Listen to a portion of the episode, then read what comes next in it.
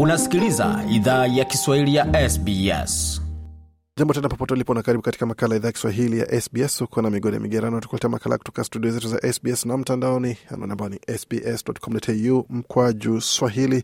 Wazapata makala pia kwenye ukurasa wetu wa Facebook, ambao ni facebook.com mkwaju Swahili. Kama ungependa kutuandikia kwa barua pepe, una pendekezo la makala ama lolote lile ambalo ungependa kutujuza, ni swahili.program at sbs.com.au. Kwa sasa tugeuzia macho katika suala zima la warembo, tukijumuisha wanaume wale ambao wanapendeza kisura, si wale ambao wanasemaga mitaani eti wana sura personal, watu ambao sura ukiziona kweli hapo na moyo unatikisika lakini ni wale wanaume ambao wana, unaona kwenye magazeti, unaona kwenye mabango barabarani.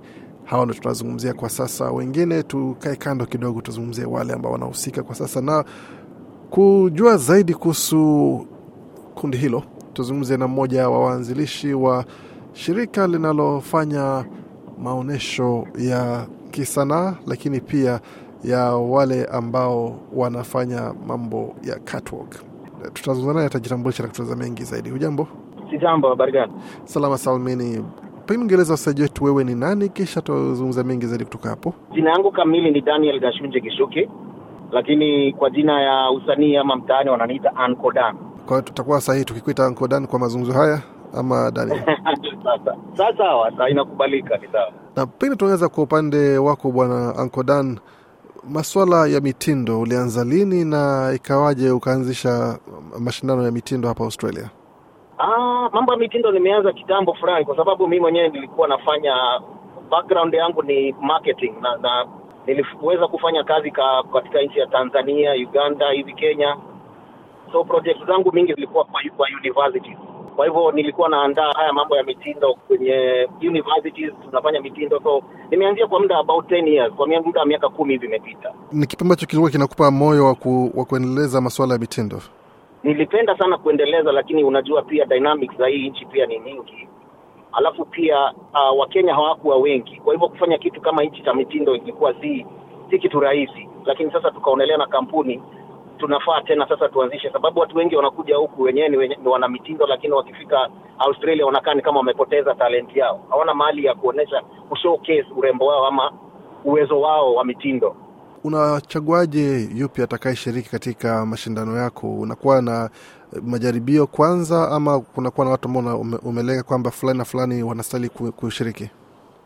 kwa mwaka huu ilikuwa tofauti kabisa, kwa sababu kabisa tulikuwa nataka kuanza kufanya preliminaries, alafu sasa tufanye final. Kuna wasanii fulani tulikuwa nafaa wakuje, lakini visa zao zikakaa kama zimekawia kidogo, so tukaonelea kwa sasa tuweke pale nje yule ambaye ako tayari ama ako na, na, na uzoefu wa mitindo waweke interest yao ndio wakuje, alafu kidogo wanatutumia picha zao, wanatutumia video, tunaona kama wana uwezo, tunaona kama wanahitaji usaidizi kidogo. Sasa hatukuweza kufanya any preliminaries ama any interviews hapo hapo, mwenye alikuwa anaonyesha interest anatuma, tunaangalia, tunamwambia haya basi njoo.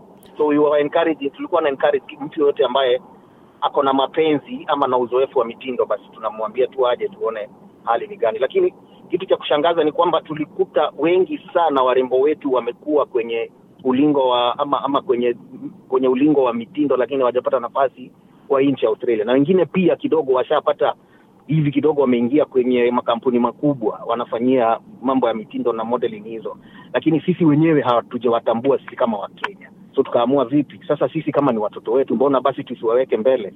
Ni vigezo gani ambavyo mtu anastahili kukidhi kwa ili aweze ku, kustaki kushiriki katika michuano yako?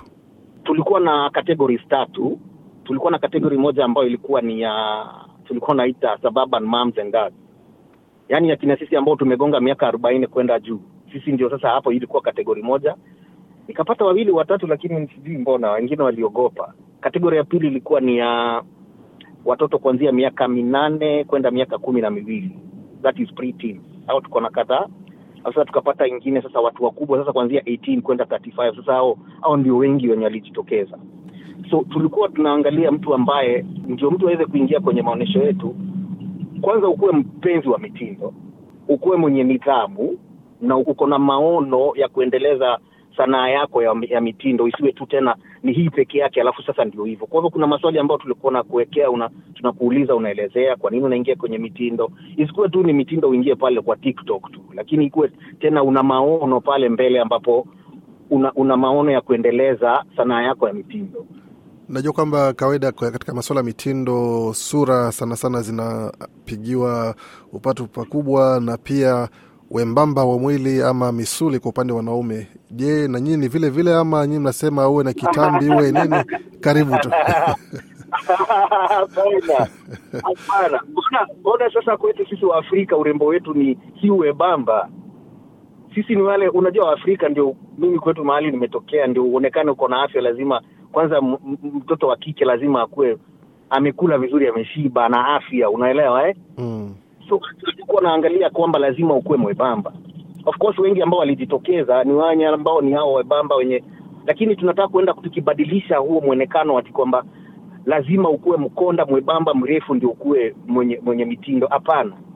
Actually mmoja wetu wa majaji pia yeye alikuwa ni anafanya hii wanaita plus size modeling ambao ni wanene kidogo hivi. Kwa hivyo sasa dunia inaendelea kubadilika, watu wanaendelea wakiappreciate ile muonekano wa mtu mnene mrembo hivi, anajikubali vile alivyo, na pia wanaendelea waki, waki, wanaenda pia wakiappreciate wale ambao ni wakonde hivi, wabamba warefu. So yote tunachanganya tu, bora ni, mre, ni mrembo, unajielewa, unaweza tembea, unaweza vaa vizuri, unaweza jiongelelea vizuri, ukajielezea, basi tunaingia pale. Ya, kuna wale ambao wanakuja kuangalia kufanya scouting ya modeling so wakitaka kama wanataka plus size unachukuliwa kama wanataka watoto wadogo wa kufanya maonyesho yao tuseme kama ni advert hivi unachukuliwa kama wanataka kama kuna wengine sitawataja hapa lakini wanapenda kufanya hizi nguo za wamama ambao ni plus size pia hao wapo wanakuja wanakuja kufanya wanakuja kufanya scouting Sasa wewe kama mwandalizi wa mashindano haya, lengo lako ni nini hasa? Ni kuonesha, kando na kuonesha uzuri wa Wakenya, nini kingine unalenga zaidi hapa? mimi tangu hapa ni mwanzo tu ambacho kimi nataka kuonyesha ni urembo wa afrika wenyewe urembo the african beauty itself. Bila kubagua wewe ni mrefu mpana mnini alafu kuanzia hapo sasa ndio tufungulie watoto wetu ambao wamejifungia wanachika wao ukisema kama kuna mmoja alikuwa hapo ananiambia yeye anakuwaga model wa wa, wa, wa nini wa tiktok. Nikamwambia basi jitokeze uonekane kabisa watu wakuone wakuulize maswali wakujue. So tunataka kuwatengenezea platform ambapo wanaweza kuja waoneshe urembo wao waonekane na makampuni ambayo wana, yale ambao wanatafuta mamodels wachukuliwe wa, wa, waendelee kimaisha. Tukapata lupita nyongo wetu hapa kutoka australia nitafurahia zaidi. Unajua? Kama unajiunga nasi, tunazungumza na ancodan anajulikana kama Uncle ambaye ndi mwanzilishi wa michuano ya mitindo kwa jina la Mr and Mrs Kenya ama Bwana na Bi Kenya katika jiji la Melbourne, Victoria. Tunazungumzia suala zima la mashindano ambayo yatakuwa hivi karibuni, masaa chache yanasalia kabla watu waingie pale ukumbini kuonyesha mavazi yao, na tunajua kwamba vitengo huwa tofauti katika mashindano kama haya na kwa ndugu zetu wa kizungu au tunajua wanakuwa na mavazi mengine ambayo si ya kuvaa kwenye kwenye mwanga. Je, kwa upande wenu ni vile ni vile vile pia ama nyie mme, mme, pengine mmechukua hatua moja nyuma kidogo kwa upande wa mavazi ambayo mtaonyesha? Maana unajua masuala kama haya, mzazi ataweza kasema utaenda kuonyesha uchi mbele mbele ya jamii pale, watanisemaje?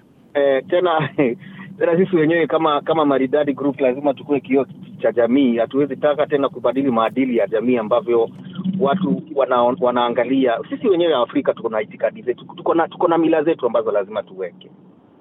Kwa hivyo zile zile categories ambazo tumeweka ni zile ambazo kabisa zinakubalika na jamii jamii nzima tu yani vile hata mzazi akiwa miaka yake sabini anaweza kuja akajionea yale maonyesho na asisikie ni kama anakuazika unaelewa eh? Kwa hiyo hakuna hakuna watu wat- watakuwa na wasiwasi kwamba itafika wakati watu wainamishe vichwa wasiangalie juu. Ah, ah, ah, hapana. Yani kabisa kitu kama kile hatuwezi kubalia. Zile kategori zetu tunafanya tatu peke yake ambazo zinakubalika tu. Hatufanyi zile za beach wear sijui what hapana Ah. yaani zile nguo zenye zitakuja kuleta ma... sitasema aibu sababu mahali tunaishi huku wanakubali tu lakini sasa sababu hii ni kitu ya kikenya tamaduni zetu na mila zetu lazima tena tuziweke Ndio. unaelewa eh? ndio kesho mzazi yoyote akisikia mtoto wake anafaa kwenda modeling asione ni kama modeling lazima mtoto wa, mtoto wa kike ende akajianike tena ajioneshe tena ikuwe ni kama kitu cha kumdhararisha hapana Ah. so yetu ile ambazo tumeweka ni zile tu zitakubalika hata pasta akija pale anamani tukimaliza anaweza piga maombi yake tu bila kukwazika hata kidogo unaelewa eh? Ah, nikushukuru Mungu kwa maumbile ya watu. hapo sasa ambapo waliumba watu warembo tu kutoka kenya Ka- ka- kama nilivyosema hapo nyuma ni, ni, ni mada ambayo kwa upande wa familia nyingi kujadili inakuwa ni, ni tatizo kidogo, maana Yeah. wazazi wengi wanakuwa na wasiwasi kuhusu watoto wao kwenda kufanya masuala ya mitindo, wanasema ni masuala ya kihuni na na mengine ambayo yanahusiana nayo. Kwa upande wako uki, unakutana umekutana na swala kama hilo, na kama umekutana nalo, ni mbinu gani unatumia kuweza kuwahimiza wazazi wa- waachie watoto fursa wajionyeshe, maana ni, ni sehemu pengine ya, ya ajira pia kwa upande mwingine. unajua sisi mimi ni mtu nimesukuma nimekula chumvi lori kadhaa kwa sasa mi si kijana mdogo. Wakati sisi tunakuwa tuliambiwa kwanza masomo ndio kabisa itakupatia maisha mazuri. Lakini ukiangalia wale watu ambao sijakataa masomo ni mazuri lakini kwa wale ambao ambao wanaendelea vizuri ni watu wenye wako kwenye sanaa. Ikuwe ni sanaa ya mziki ikuwe ni, ni kama ni mbio ama ikuwe ni nini ama ni urembo ulibwende hii. So wazazi naweza waambia wa, wa, wa bora mtoto wako umemlea kwa maadili mazuri ya, ya, ya kitabia na uangalie vizu, uwe mwangalifu zile modeling ambazo anaenda ni za aina gani ndio kuna zingine kuna wengi nimeongea nao ameenda mtu ametembea amesafiri amefika uamerikani ameangalia ile model inafanywa amepiga yuta na amerudi nyumbani amesema "Ah, ah, hii hata kama ni hela wacha ikae unaelewa eh? kwa hivyo ile ambayo tunataka kufanya hapa melbourne sisi kama maridadi whenever wakati wote ambao tutakuwa tunafanya Mr. and Miss kenya australia na wakati tutapanda twende mpaka afrika na wherever East africa tutakuwa tunaweka kabisa ikuwe inakubalika na jamii ya kiafrika kulingana na mila na desturi zetu bila kukwazana bila mzazi kuona ni kama mtoto akiingia kwenye mambo ya ulibwende mambo ya ya mitindo atakuwa ame ame- amekiuka ama amepoteza mila yake na tabia zake. Hapana. Unaweza kuwa mrembo unaweza kuwa mwanamitindo na bado ukuwe na nidhamu zako kama wewe mwafrika ukuwe kabisa unashikilia mila zako na tabia zako zenye zinakubalika na jamii. Watakaoshiriki na watakaoshinda uh, jukwaa litakuwa pana kiasi gani kwao kuendelea mbele? Ni kusema uta, utapendekeza kwenye yale mashindano ya miss australia ama miss universe ama ni inakuwaje? Kwanza tunaanza polepole pole. kama ambavyo nilivyosema hapo awali kuna wale ambao wame- wametuomba kwamba na tumewaita ambao ni wale wanaitwa model scouts Wana, watakuwa wengi sana pale watakuwa pale kwa vip ambao watakuwa wanakuja kuangalia scouting. Tayari hata vile tulianza kutuma kupost picha hivi kwa mtandao kutuma tukifanya tukifanya matangazo ya, ya ya hii event kuna wale ambao wa- wa- warembo washapigiwa simu tayari na, na, na, na scout wakawambia vipi nitafanya interview na wewe tutafanya kama watatu hivi tayari wameitwa. Kwa hivyo tukishafanya hii ina maana kwamba wengi sana watachukuliwa wataonekana wenye watafanya kazi nzuri na sasa tukimalizia hapo tunataka sasa tena tupande kidogo tuende tena Miss East Africa maybe next year but one tena kutoka hapo sasa tufanye mzima kabisa tufanye sasa tufanye sasa ya Afrika mzima, tuwakusanye warembo wote na wanaume wote watanashati wa Afrika wakutane kwa ukumbi mmoja, wamenyane, tuone nani bora zaidi. Na najua vizuri sana hapo, basi itakuwa wamepata kuendeleza sanaa yao ya nini. Najua kwamba watu unaposhiriki katika mashindano kama haya inakuwa moja lengo ni kushinda lakini la pili ni kupeleka kitu nyumbani. Najua wanasemaga mkono Yes. mtupu ulambwi je eh, kwa upande wenu sasa watu watalamba kiasi gani hapa? Sasa unajua kwanza wakenya hata ukimpatia gari umpatie nini na ujamlambisha kitu chochote hera hivi. Yani bado mtazinguana tu. Aha. imani amani itakosekana. Kwa hivyo pale tumewaandalia bahasha nzuri Aha. bahasha nono na tunasema si lazima ati ikuwe winner takes it all sasa su- su- su- subiri, subiri kidogo ni- nipunguze sauti KRA wasisikie endelea Eh, endelea ende- endelea endelea. Aha. so lazima pale kila mtu atapewa bahasha yake nyeupe namba moja atapewa bahasha yake nono nyeupe lakini na wengine pia tutakuwa tunapeana zawadi kulingana na kategori. kama sasa tuko na kategori ya utamaduni tuko na kategori ya ubunifu ambao ni creativity na kuna ile kategori ingine ya rasmi ile ya kutoka wakati unataka kutoka dina hivi sasa ile ambao unapiga luku kabisa. Sasa hizo hiyo ni tatu. Kwa hivyo yule ambaye atakuwa na win atakuwa anapata zawadi yake trofi yake lakini namba moja dongenono dongenono ataenda nayo nyumbani. Michuano itakuwa wapi saa ngapi na watu watarajia nini? Michuano ya, itakuwa pale collingwood hall eh? collingwood town hall. Na tutafungua milango kuanzia saa kumi na mbili sasa watu waanze kutafuta kitu chakula hivi itakuwa nauza hapo ndani. Wale watu wa kufanya irrigation ya troti hivi waendelee na kazi yao pale kidogo kidogo. Aa, lakini sasa sasa sherehe yenyewe itaanza kuanzia saa moja. Saa moja- saa ya kiafrika saa moja ya kizungu sasa hata nikiambia waafrika wenzangu wakuwe wazungu itakuwa ngumu. Sasa kwa hivyo tuseme sawa, wakenya wenzangu najua kuna kuna msanii aliimba akasema africa kenyan timing. Eh, eh, oh, twende- na hiyo. Tuende na hiyo kenyan timing. Basi saa moja tuseme saa moja dakika tano basi. Wachelewe dakika tano. Vizuri kabisa. kwenye mitandao ya kijamii mnapatikana wapi? Mtandao ya kijamii utapata maridadi group uh, maridadgroup.com utatupata kwenye instagram utatupata kwenye facebook. Hizo ndizo kwanza sasa kabisa. Lakini ukiingia ukiingia website yetu pia utatupata pale ukiangalia maridadgroup.com utatupata. Vizuri kabisa. Tukirudia kidogo kwa wasikilizaji wetu kwa faida ya wasikilizaji wetu Uncle Dave amesema kwamba sherehe yenyewe itakuwa kuanzia mida ya saa kumi na mbili milango inafunguliwa hadi saa saba za usiku katika ukumbi Yes. wa Collingwood Town Hall tarehe kumi na tano Disemba ambayo kama sijakosea ni siku ya leo Ijumaa ama kama unatoka katika upande wa maziwa makuu siku ya tano ndio watakuwa na shughuli hiyo ya bwana na bi Kenya Australia mwaka elfu mbili ishirini na tatu.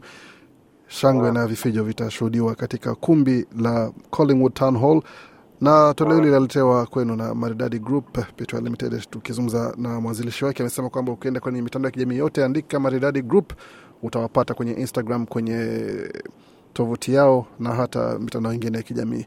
Shukran sana kuzungumza nasi na kila la heri katika hafla ambayo inakusubiri hapo mbele.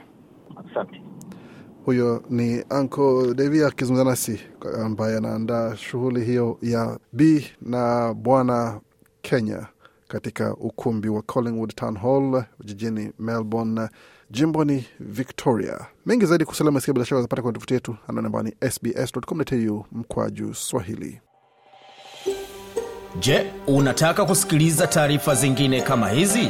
Sikiliza zilizorekodiwa kwenye Apple, Google, Spotify au popote pale unapozipata.